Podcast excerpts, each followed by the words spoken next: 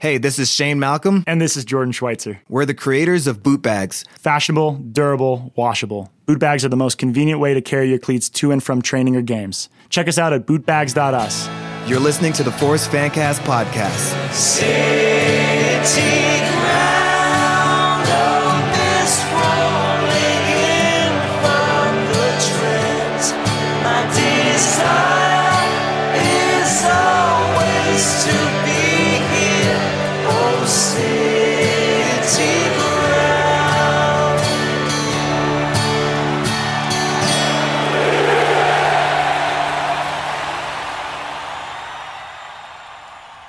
With Big Wares battling a storm in Atlanta, Jordan defending Canada's borders from COVID, Tom crooning ballads somewhere in the Hamptons, and due to the time zone difference, Holly and James tucked up in bed and sound asleep, independently, not together, we hasten to add.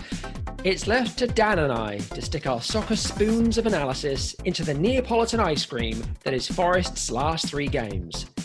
Did the Reds' performances add up to a delicious soccery fudge sundae? Or give us something more akin to brain freeze? We discuss all of that and more on your Forest Fancast. Hey folks, this is Mark, your regular host on the Forest Fancast, and I'm delighted to say I am joined today, as you heard in the intro, by Dan White. Hey Dan, how's it going, mate? I won't take any of that personally, Mark. I'm here because no one else was available, as always. pleasure, pleasure though. Thank you for having me. Well, you are always welcome, my friend. It's uh, open door policy for you. But yes, the rest of our crew, uh, obviously at the beginning of the season, I had a mock photo likening us to the Avengers, but that's kind of how it feels right now. It feels like everybody's off saving their own corner of the world. So, but I'm delighted to have you here. Okay, my friend, let's just jump straight into it. Our first section is Forest for the Trees, where we look at forest news of the last couple of weeks. So let's start with Lyle Taylor and his fantastic pink hair and matching boots, all in aid of cancer awareness. Obviously, this has got a lot of press recently, Dan, and, and rightly so. Fantastic to see Lyle Taylor doing this. Yeah, definitely. Um, it's uh, uh, anything to to raise money for a good cause, raise awareness, and get people uh, dipping in the pocket. Then uh, yeah, fair play to him. Um, I think it's something he does on a on a fairly regular basis now, uh, year after year, and if nothing else, on a grainy iFollow package. Trying to watch on TV, having someone wearing pink boots and pink hair makes it a lot easier for me to see who's on the ball and who isn't. So uh, if nothing else, I might throw him uh, a few dollars that direction just to make uh, my uh, watching a bit easier. It's funny you should say that because he and Knockaert are the easiest to spot. Knockaert with the yellow boots, and Taylor, of course, with the pink hair and corresponding boots. So yeah, I'm right there with you. Uh, it's interesting in a recent interview, Taylor talked about raising awareness, but he actually gave a nod to the fact that he, you know, obviously people are struggling right now, and so being able to donate to uh, cancer awareness and, and and and supporting cancer research might be difficult for some, and that really wasn't his focus this year. So I thought it was nice of him to, to you know kind of acknowledge that, despite the fact that good folks like yourself are probably still going to put their hands in their pockets, as did UK Meds, who of course are one- one of Forest's commercial partners, who said that they would give Lyle Taylor 500 quid for every goal he scored in October. Unfortunately, he only scored the one, but the one he scored, Dan, was worth a thousand pounds because it was against Derby County. So uh, yeah, I mean, you score on your uh, you score your first Forest goal, you score on your first derby, and it's worth a thousand quid. That's not too shabby. and it was potentially offside, which makes it even funnier. But yeah, all, all a good combination, which I'm sure we'll come on to. Why don't you take the second one, my friend? Uh, sure. Okay. So you've thrown me under the bus with the pronunciation here. Exactly. Um, so I'm going to absolutely butcher it. Um, the son of Princess Stephanie and grandson of Princess Grace uh, of Monaco has been uh, appointed advisor of international projects at Forest. So this is Louis Ducruet. I like that. Yeah, Um, that sounds I'm- good. Where's Jordan when you need him, eh? Decruit. Decruit. Louis Decruit. Um, yeah, so um, a, a bit of an odd one, to be honest, because I think um, given uh, maybe in other situations, this kind of thing might have kind of gone under the radar and people just said, oh, you know, this is a good thing. I think with the with various connections of our owners with different people, the, there's some suspicion as to why we're doing this. Are we just doing it as a favor? Is it actually good for the club, etc., etc.? But uh, the long and short of it is um, someone who spent five years at Monaco behind the scenes on the on the business side as a, an assistant to their vice president and general manager. Is joining Forest. I think you could call it a PR role more than anything, an international PR role. Um, so yeah, I'm kind of in a way looking forward to under, to kind of seeing what this really means because it's a non-footballing role that was made very clear, um, and because of that, I'm assuming it's going to be about commercial partnerships, about getting the word out about Forest internationally. Um, hoping it's kind of not a big fanfare about nothing, just for him to gain experience and go back and be the next president of Monaco. But um, we shall see. I am hoping with it being international projects that that means something to do with uh, clubs such as our, ours, our supporters clubs branches around the world, and seeing if they can get us involved. I won't hold my breath, but you never know. Yeah, you know, I hadn't even thought about that, but uh, it would be nice, yeah, to be involved in in, in anything in that regard uh, with the team, with the club. Apparently, uh, looking further afield, looking internationally. Uh, it, it, seems to like this would have made more sense had our previous manager still been in situ with the French connection. But uh, anyway, it'd be interesting to see how this develops. Let's transition to big news at the FA in regards to the Football Leadership Diversity Code, details of which were released in the last few days, including sides, of course, from the English Football League, Premier League, and from the Women's Super League and Women's Championship as well. Uh, what does it mean? What is the Leadership Diversity Code? Well, a couple of quick bullets here. This is um, a code that supports 15% of new executive appointments being from a BAME background, with 30% female. 25% of new coaching appointments will be BAME and 10% of senior coaching appointments. 50% of new coaching appointments at women's football clubs will be female with 15% BAME, and shortlists for interviews will have at least one male and one female BAME candidate, providing applicants meet the job specifications. So, um, yeah, I mean, this this seems very positive, doesn't it? In, in a year full of negativity, Dan, doesn't this feel like a good thing? Yeah, certainly. Uh, good, good credit where it's due to the FA um, and also to Forest on joining up here. I think ultimately with all of these things, um, it comes down to the spirit in which the club or the organization want to interpret it. So, that those of us in the US who are familiar with the way that the NFL has had rules in place around uh, BAME or African American candidates for NFL coaching roles knows that some clubs take that in the spirit in which it was intended. Um, and some get an extra body in to interview to say that they've met the rules. So, um, if you yeah. want to find your way around these rules, I'm sure there's ways and means of doing so uh, to a degree. That's not why it's there, and and also without being patronising, and I'll, I'll, keep this very brief. I saw some um, tweets in reply to this going, also, oh, you know, Forest and other clubs are going to give roles to people based on their the colour of their skin rather than um, what they can offer to the job. That that couldn't be further from the truth in terms of what how these things are intended. Uh, the purpose here is to get people to think about the way in which they're attracting uh, people from different backgrounds to even think about interviewing for a role uh, in the first place, and hopefully people come out who wouldn't have otherwise been uh, thought about for the role and actually are very well qualified for it. So I think it's a subtlety that's often missed in the world of social media um, but deep down here, like there are in a lot of other industries, my my own industry included, there are very good reasons for doing this, and it's actually for the for the good of everyone involved. It's not some kind of uh, positive discrimination in any any way, shape, or form. Yeah, of course. The, the the stark statistic is that only five of the 92 Premier League and English Football League managers or head coaches are BAME. Uh, Chris Hughton was, of course, asked about uh, the diversity code and Forest signing up for it. He said he was proud to be manager of Nottingham Forest in this regard, and that the pleasing factor is that there's an acceptance that the game needs to be more diverse. The only way it can happen is by putting structures in place to allow it to happen. So, um, yeah, that's great to see. Okay, moving on to our last forest for the trees. Ah, this is a fun one, Dan. Poor old Grosicki as a parrot. I'm sorry, guys, had to go full on the sun pun there. This, of course, is the news of Kamil Grosicki, West Bromwich Albion winger, long touted as a Forest target. Apparently, for the 25th man on Forest's roster, right? No, wrong. Dan? Oh, okay you're gonna have to cut me off at some point on this one. Give me a signal. um, I've got um, a couple of thoughts on this. So first of all, I I think if we hadn't got him from in the first place, none of us would be complaining that we didn't have enough wingers. Yep. That said, he's a, he's a good player in the league, so you know w- why not. Um, That said, if you're going to go and go for a player like that, as we have done on more than one occasion previously, you might want to take some early hints that he might not be interested, uh, or if he is interested, it's only for the money, which seems to be one of the the contributing factors.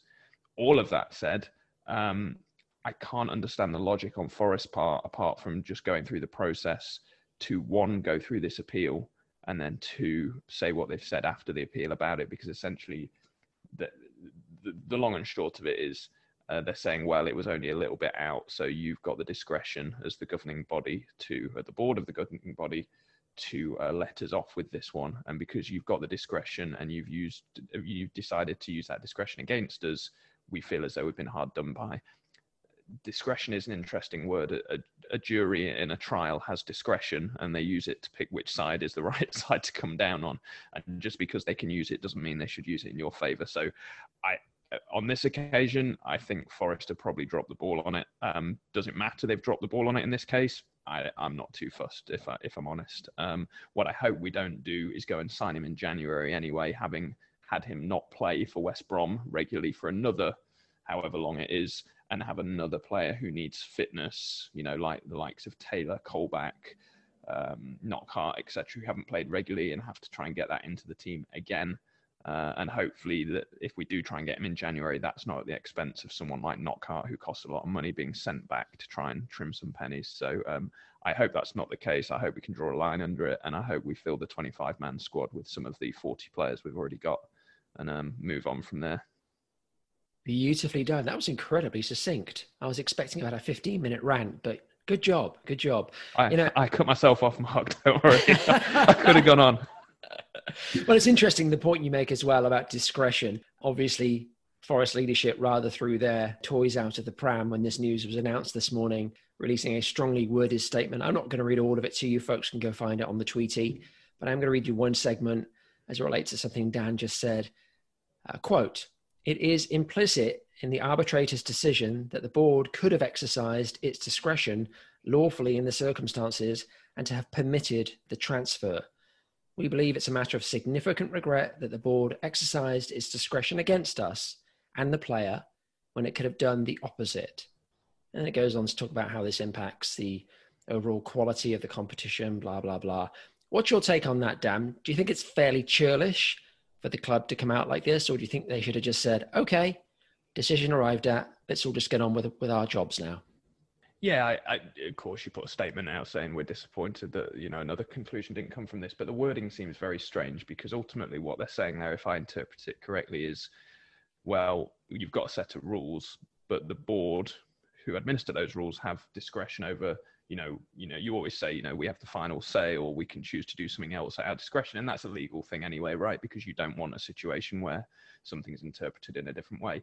But I'm not sure we would feel the same if they did something, uh, and maybe people I could argue they have have done in some instances, but did something at another club who were selling their stadium for twice the price or something else, and turn around and go, do you know what? Because we're allowed to let them off with it, that's reason enough to let them off with it. I don't think that's that's sufficient, and it makes it sound, to be honest, as though we haven't got a leg to stand on. Because if we had and we had submitted it on time, or there was some ambiguity over the way that you talk about five o'clock, as there have been many amusing threads too on Twitter. Mm-hmm. Um, I think we would have put that in a statement and said, well, actually, we think we got it in before the deadline, or well, actually, the wording could be interpreted this way. What it sounds like is we got it wrong. They could have let us off, and they've decided not to. And fair play to them. If you open the door for one team, you know it's going to be a mess next time around when someone's what what's late, one minute, five minutes, ten minutes. You might as well just move the deadline back. So yeah, I think it's slightly unnecessary, but it's not something I if it had happened and we'd lost out on Knockaert or Taylor or somewhere, fair enough. But I think we've got a, a, if we can't get up with this squad, then we're not going to get up with this squad plus Grosicki, in my opinion. It makes me laugh when I was seeing the uh, the various explanations. Um, what's the word I'm looking for? Justifications, perhaps, going around on Twitter about you know why we should be let off and why we really weren't late. It kind of brought to mind when my mum used to tell me, "You need to be home at ten o'clock and not a minute later." If I wheeled in at 10 o'clock and 30 seconds, that was it. I was grounded. I wasn't going out the next couple of nights. So uh, it looks like they use mum rules, and that's okay because we all know mum rules. So yeah, I think we just take our licks on this one and move on. So let's move on to a kickabout. Three of them, in fact.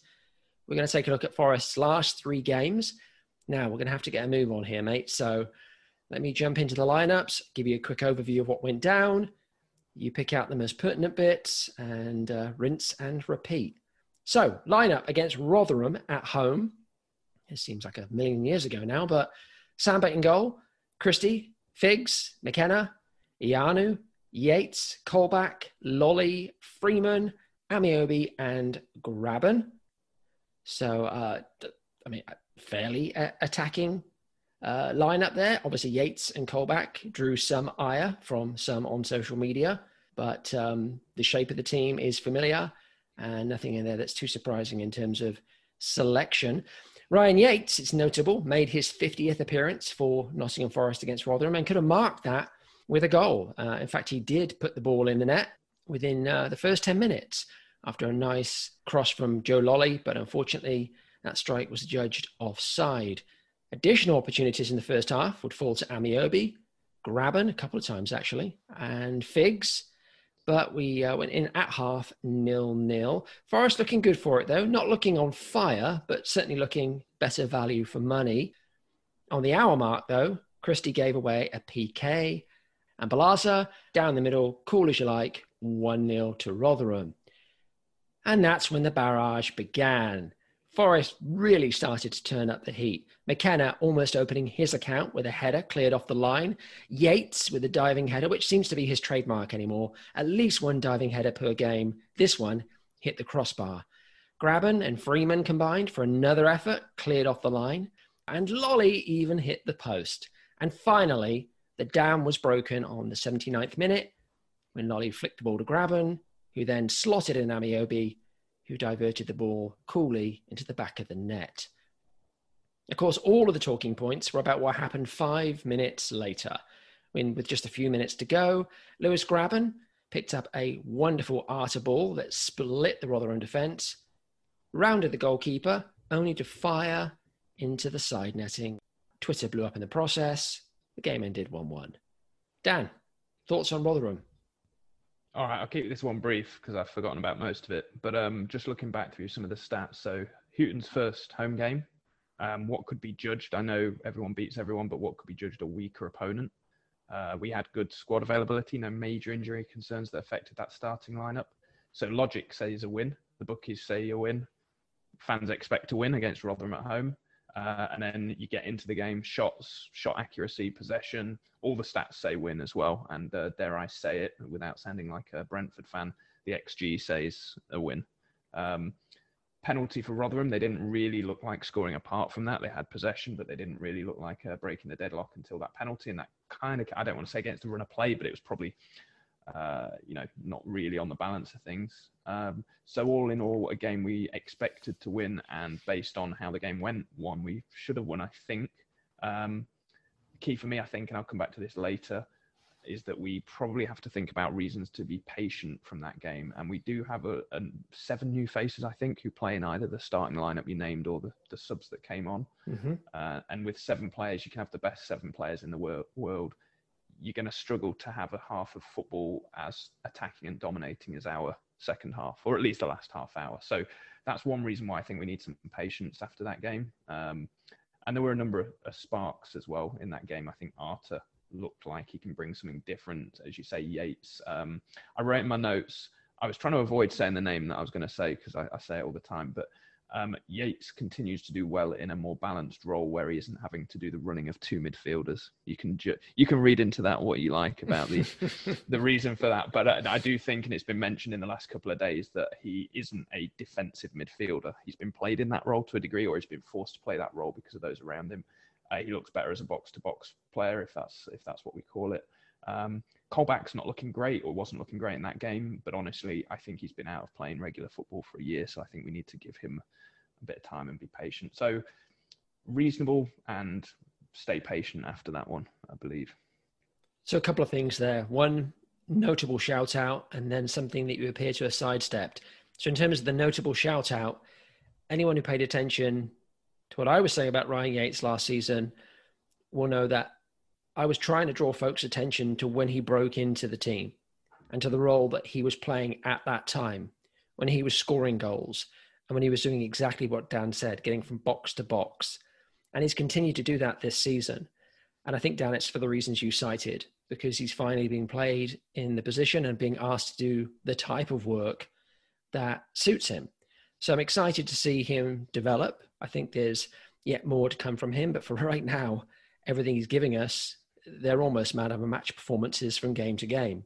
The one thing you didn't address, which is really interesting because Twitter was keen to, was Grabban's miss in the final few minutes. Is that because you're not on the beat up Lewis Grabban bandwagon? He's done, he's had his best years, and despite scoring 20 goals last season, uh, you know, we need to move on to pastures new? Or is it just because you feel, you know, strikers go through these patches? This is not something to lose our minds over.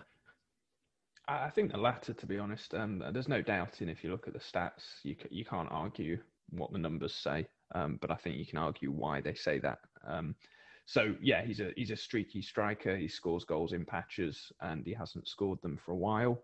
Whether that's something off the pitch or on the pitch, people can write what they want on Twitter, but no one really knows, uh, you know, what the situation is there. It seems like he's staying. I think the um, the transfer windows have shut on any deals that he was going to take abroad. So it seems like he's sticking around. If we didn't have Lyle Taylor, I'd be interested to see whether people were as quick to suggest that he was dropped. Um, Mm. It's a bit like when you change your manager, people talk about saying we must sack the manager, which is an odd thing to say. You should really be talking about who's going to be coming in. We must have this player coming in. And I think because we've got Lyle Taylor, it's an easy thing to say. We've got a really good striker who's not scoring. Well, we've got this other good, really good striker, so it's obvious you should switch them. I get that. Um, if we had Guerrero on the bench and no Lyle Taylor, would we be clamoring for Guerrero to start? I'm not so sure. And I don't think any player as good as Grabban loses it overnight. Um, so I, would still give him uh, a chance. I think it's the same with every striker. If you look back, you know, Premier League strikers, you can take a freeze frame from any game where they've missed a wide open goal and then use that to create a narrative around why they haven't scored for 20 games. Uh, it was on his unfavoured foot. He was going away from goal, and I think he's missed worse, to be honest, than that one. But it's an easy one to pick out. So yeah, I'm I'm all behind Lewis Grabban. I think it's great with him, him and Lyle Taylor having competition with each other.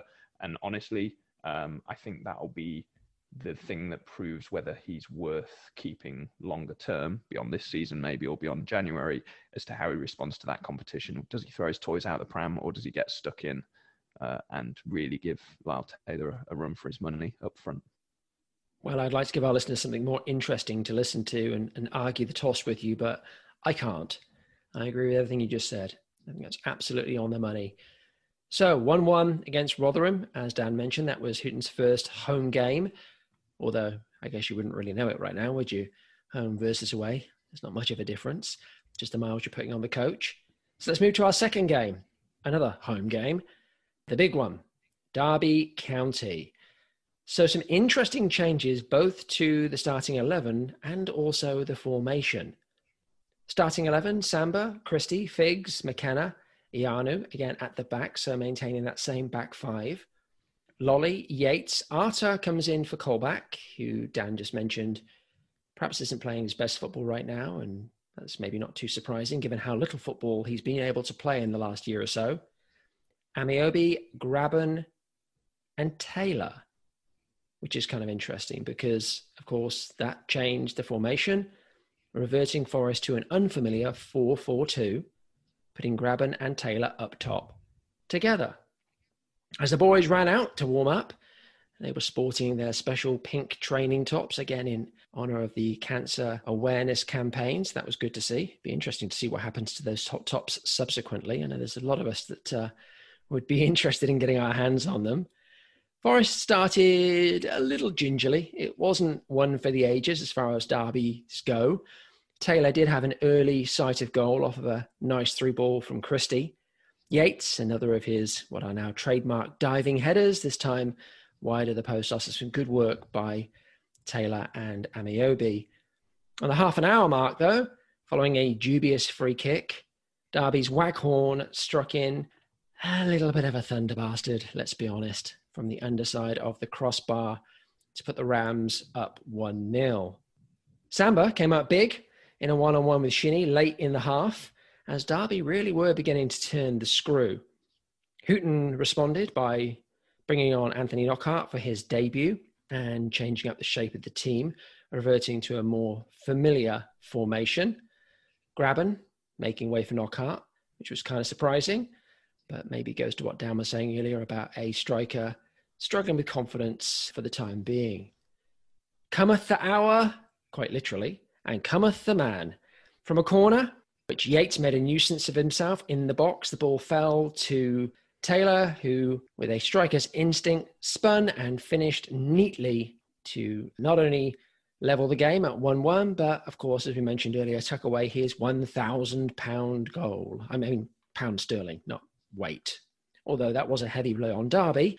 Both teams did uh, continue to create chances, but again, it really wasn't one for the ages until late on, where just as with the previous game, Lewis Grabban gave us something to talk about after the final whistle. This time it was a Derby player, Jozwiak scoring, clearly in an offside position. Derby fans, I think, still crying about it. Where are we now? Five, six days later. The game ended 1 1, meaning Forest retained the Brian Clough Trophy. Dan.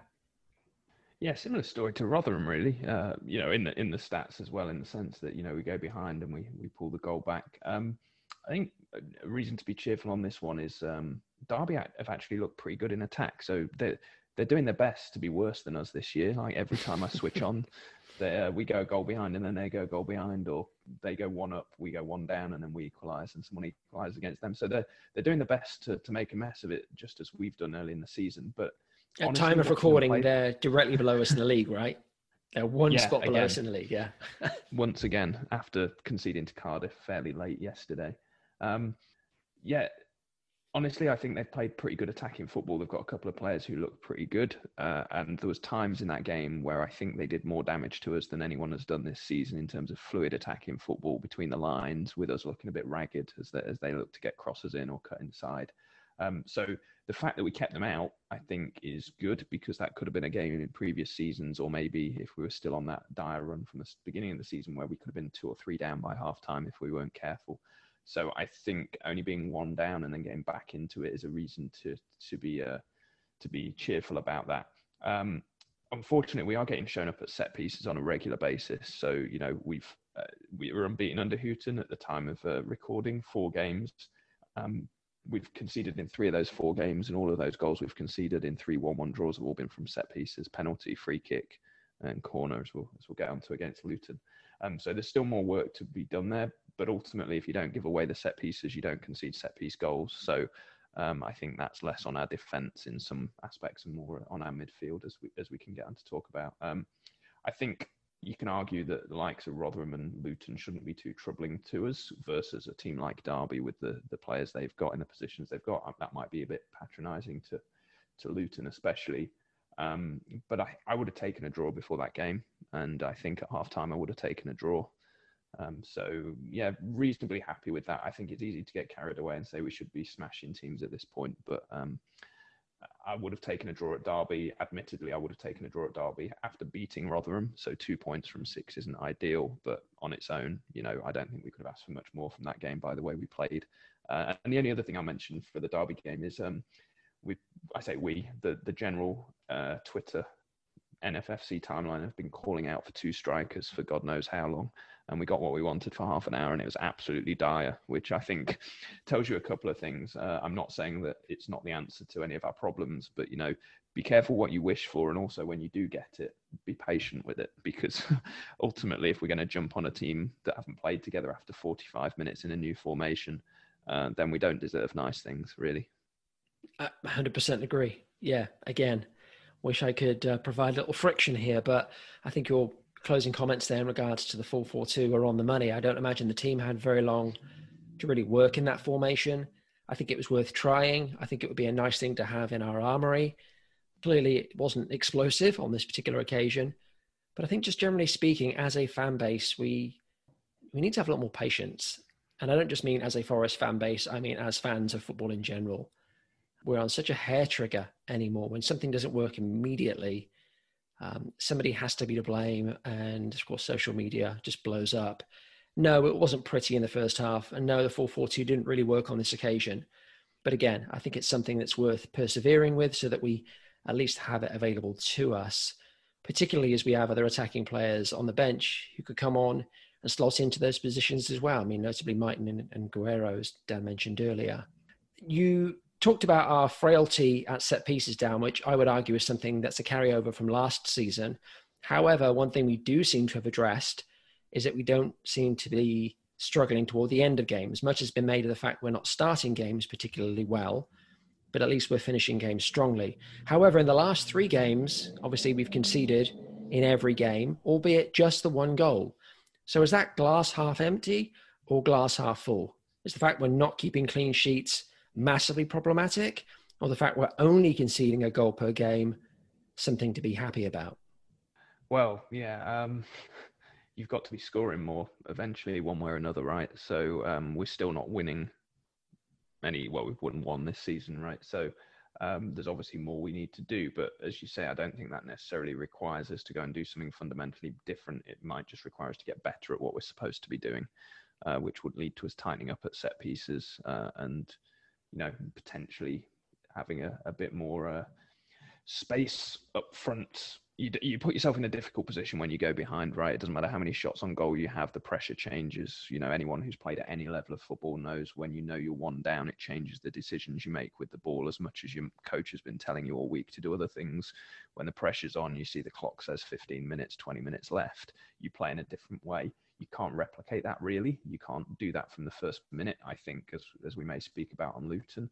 Um, it was impressive how we started pressing early at Luton, but ultimately it didn't get us um, a different result. And the laws of physics are the same for everyone. If you run yourself into the ground in the first half, there's nothing left second half. And I think mm-hmm. we saw mm-hmm. that more so at Luton, but we've seen it in a lot of the games with with Lolley and others where you can't play at that pace for 90 minutes. If you go behind, you're forced to play at that pace to catch up.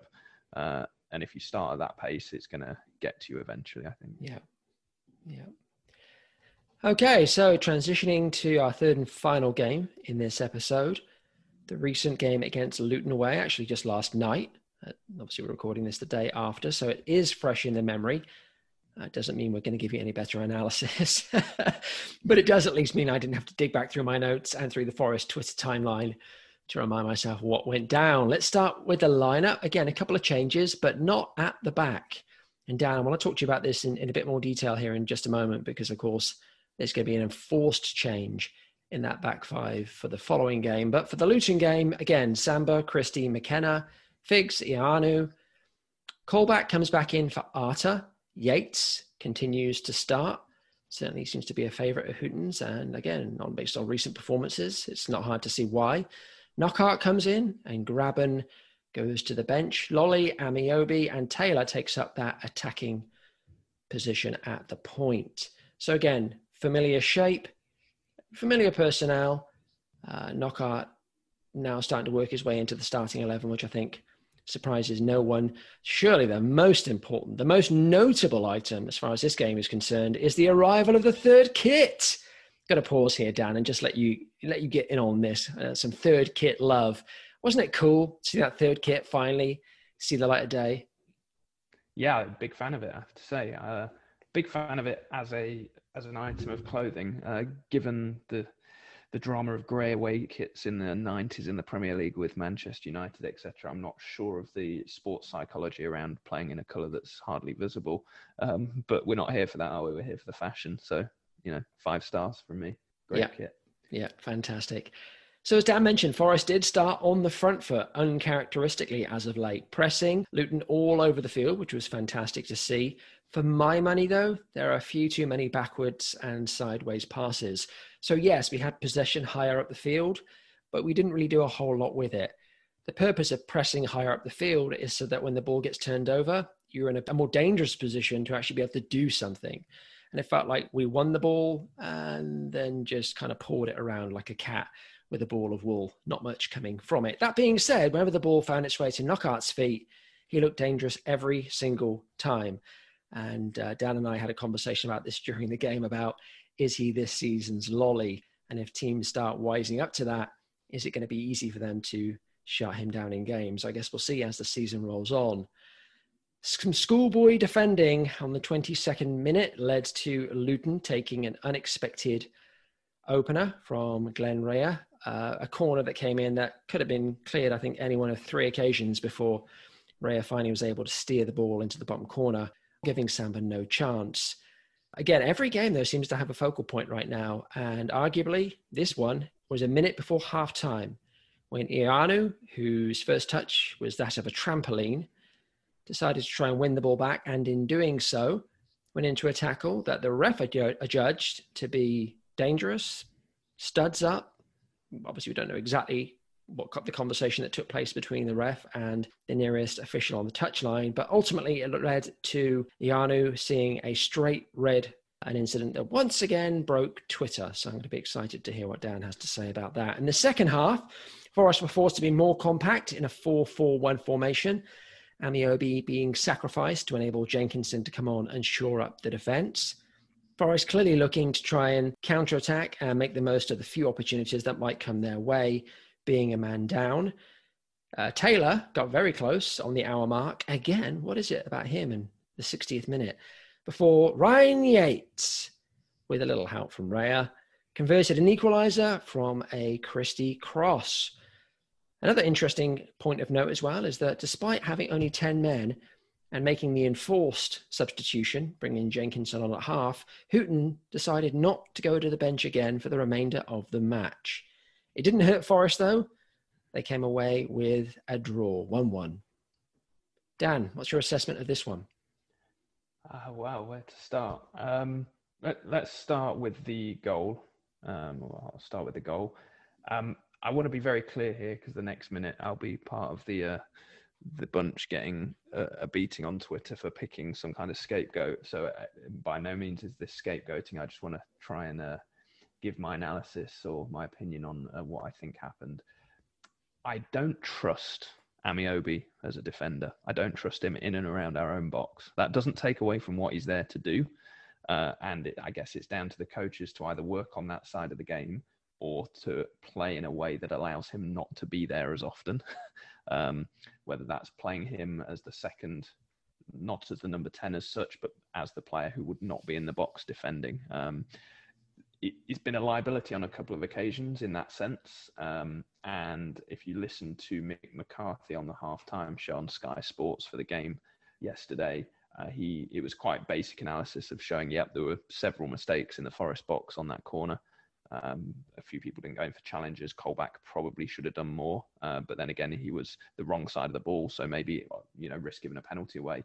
Ameobi just drifted out of his position, and then the ball was played back in, and it was a simple finish. So I do think we need to look at that, and I'm not saying drop Ameobi or anything like that. I'm just saying we need to understand uh, why we're giving away so many goals from set pieces when he's either implicated in the second ball or giving away the free kick, for instance, as I think it was against Derby. Am I right in saying that? Was it Ameobi giving it away?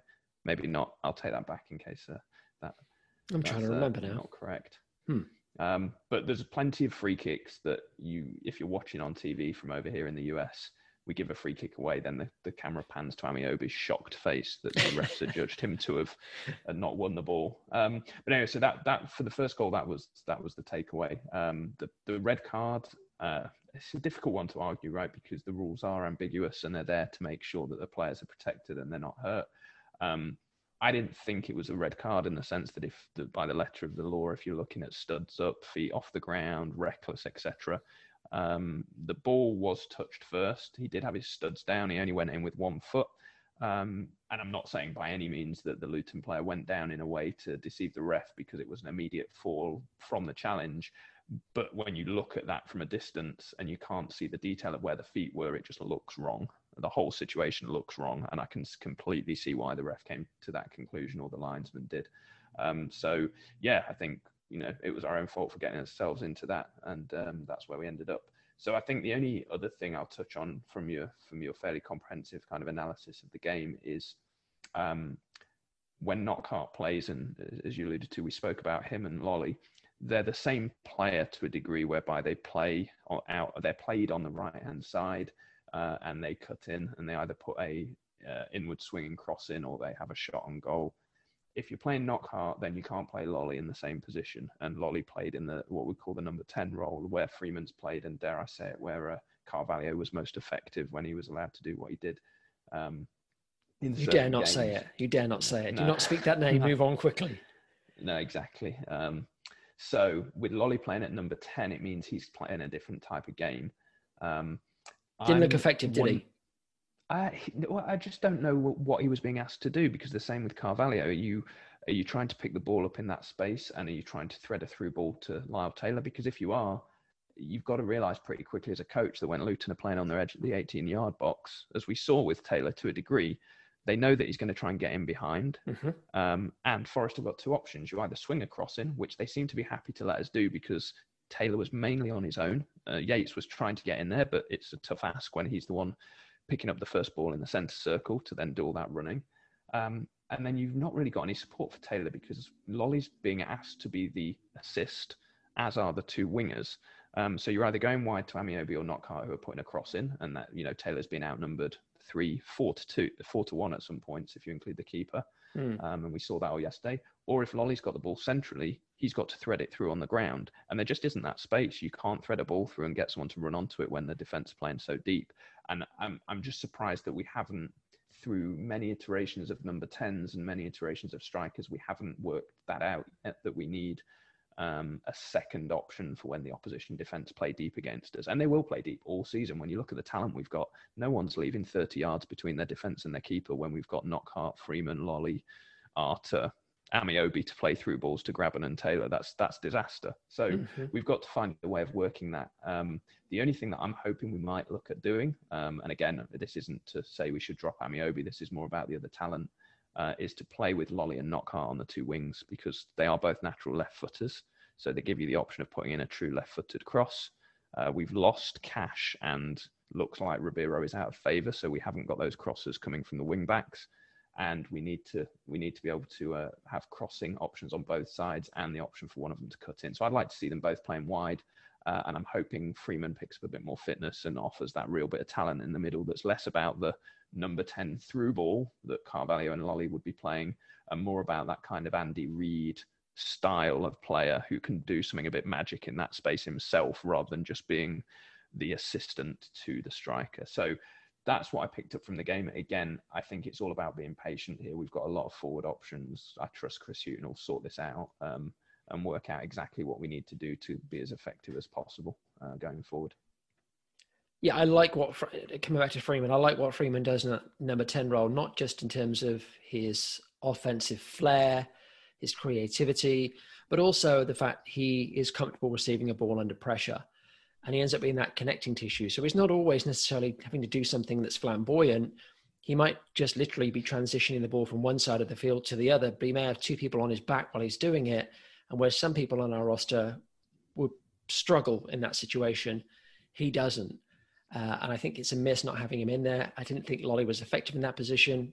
And I agree with you. I think having him on one side, Knockaert on the other, that's something I would like to see as well. Again, no slight on Ameobi.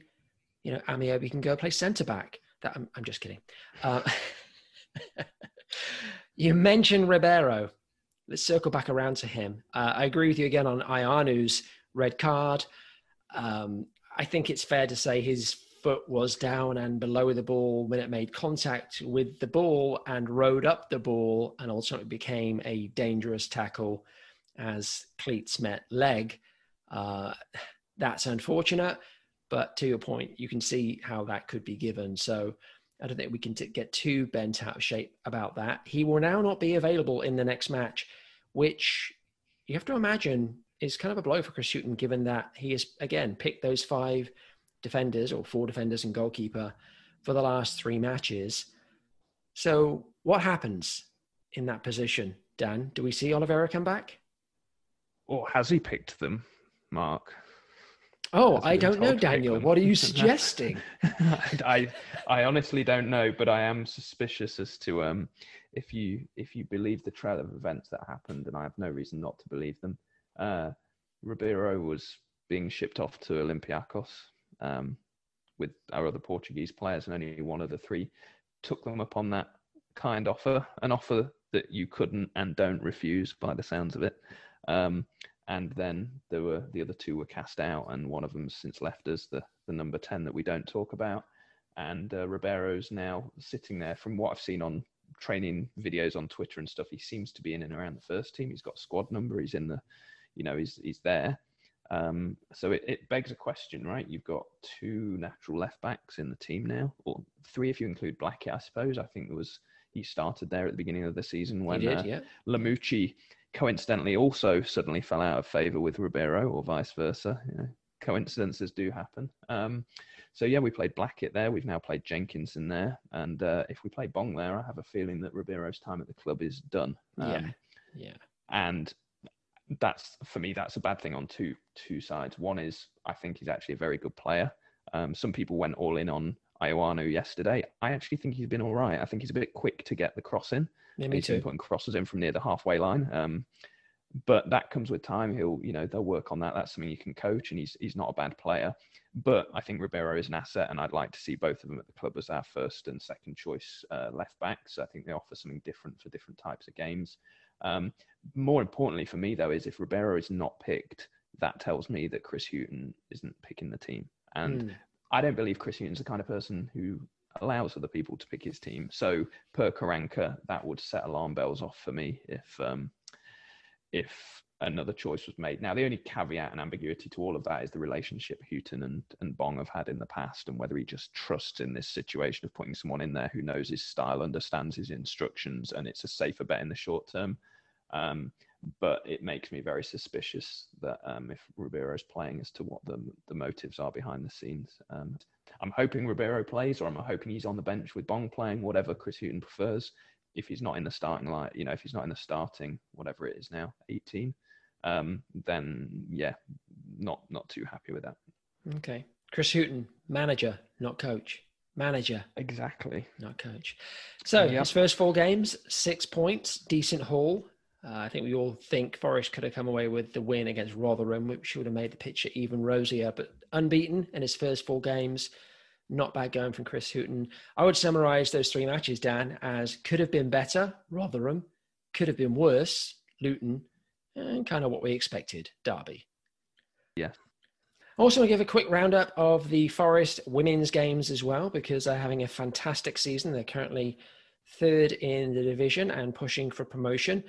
Uh, folks that listen to the show regularly will know we talked with Andy Cook, the coach, and Lindsay Harkin, skipper, a few weeks ago, and we continue to focus on the women's team and give them our support. Since we last recorded, they actually lost to a very good Huddersfield team who are definitely going to be in the mix at the end of the season. It was a narrow defeat, though 2 1 away at Huddersfield. Forest's only goal coming from a towering header from Charlotte Greengrass. Forest in the next game were home against Hull. Again, another tough team in the division this season. That game actually watched by Lyle Taylor, who went along to give support to the women's team, which was fantastic to see. Another reason why any of our listeners who are based in Nottingham should get themselves along to the Forest women's team games. You never know who you're going to see on the sidelines. Uh, Forest are actually 2 0 down at half time, but Coach Cook went to, went to work, worked his magic, couple of subs, and in the second half, uh, McKechnie scored Forest first goal before in the 90th minute and change. Uh, Rosie Axton had to keep her calm to dispatch a penalty that earned Forest a well deserved point 2 2 against Hull. Dan, do we have any NFFC NA news? Uh, just a few bits to update people on. So, any members out there, and we do have a lot of members this year. So, thank you to everyone who uh, stuck with us this year. There are the regular things that are ongoing in the background that are part of the membership. So, we have the Prediction League, uh, which you're more than welcome to, to jump on now. You're not really behind because everyone's had an absolutely appalling start to the season. So, uh, you can jump in now. Um, we have the Player of the Month competition, so look out for that in your email inboxes. Uh, Andy is working on the Hall of Fame, so he's got some great articles about uh, players uh, from the past who have uh, gone into the Hall of Fame this year on the website, which is nffcna.com. Uh, and then, of course, uh, mainly we we like to have contributors, right? This is a this is a group for all of us. Um, so we've had a couple of people write blog posts recently about their own experiences following Forest. It doesn't have to be some monumental story about you know sneaking into the European Cup final as a three-year-old or four-year-old or something. Uh, we just want to hear different experiences about how you watch Forest, how you got into Forest, all those things. So the blog is one way to do it. Get in contact with us again through the website or on email or Twitter. Uh, the other the other way to do that is, of course, uh, via this podcast, Mark. So I'll segue over to you. Yeah, absolutely, 100%. We've been talking about the fact we would like to have more chapter representation on the pod. Of course, Corey represents Florida, Jordan, Toronto, Big Wes, Atlanta, and Dan here himself representing NYC. But we'd love to hear from all of our chapters. And so I encourage you guys to reach out to us, uh, email us, forestfancast at gmail.com, or of course, you can reach out to us through Twitter, express an interest in coming on the show, talk about your chapter where you guys watch Forest games. It'd be fantastic to do that. Before we transition to predictions and closing out this episode, Dan, I do want to just mention one other thing of note as it's coming to its conclusion, as I understand. Forest by Numbers, the podcast that you've hosted, limited podcast, but a fantastic listen. For anyone who's not familiar with that pod, do you want to give folks a quick synopsis and tell them where to find it? Sure. Yeah. Thanks, Mark. Um, I was driving to work one day and I thought, why don't I do a podcast where someone thinks of a number and then talks about it about Forest? Um, and then I didn't really think about the practicalities of that. But anyway, um, I asked some people to think about it and uh, didn't want to have it ongoing forever because uh, it is, as as we all know, it, it It's a pain in the ass. Time commitment. yeah, it is. It's time commitment to do this kind of stuff. Um, but yeah, so the, the the kind of crux of it is I wanted people to tell stories about their connection to Forest, just random stuff, not necessarily like how you started supporting, but you know what was the last thing you bought in the club shop or what was your favorite shirt, just the the randomness that you don't necessarily get with kind of um, the the the podcast this one uh, where we talk about the games and what's happened and you know that kind of thing here and now. This is more the pub stuff around you know who's better spider-man or superman and all that nonsense. So that's Spider-Man. the premise for it. Well yeah superman but we'll, we'll get to that. Um, but yeah that's the premise for it. I did 11 episodes so there's 11 numbers. It's essentially a squad of forest fans who have contributed um, we've done 10 episodes, one more recording shortly, and that will be that. So uh, it will sit there and you can go back. I'd say it's timeless, um, but that's mainly just because we made horrible predictions about what was going to happen that haven't come true. So they're, they're wrong forever. So even if you listen in a year, they'll still be wrong. Um, but yeah, anyone who wants to listen uh, at Forest by Numbers on Twitter, and there's got all the links to Spotify and Apple and the usual stuff. Yeah, you have a great mix of guests as well male, female, folks this side of the pond, folks back home uh, from all walks of life. It just, all ages as well. It really makes for a, a, a fantastic listen. So I encourage folks to check out Forest by Numbers. Okay, let's transition to our predictions. We have three games to cover. I don't know about you, Dan, but this has been a heavy lift trying to get through three games in this episode. So I'm not relishing doing it again in the next episode, but we're going to have to.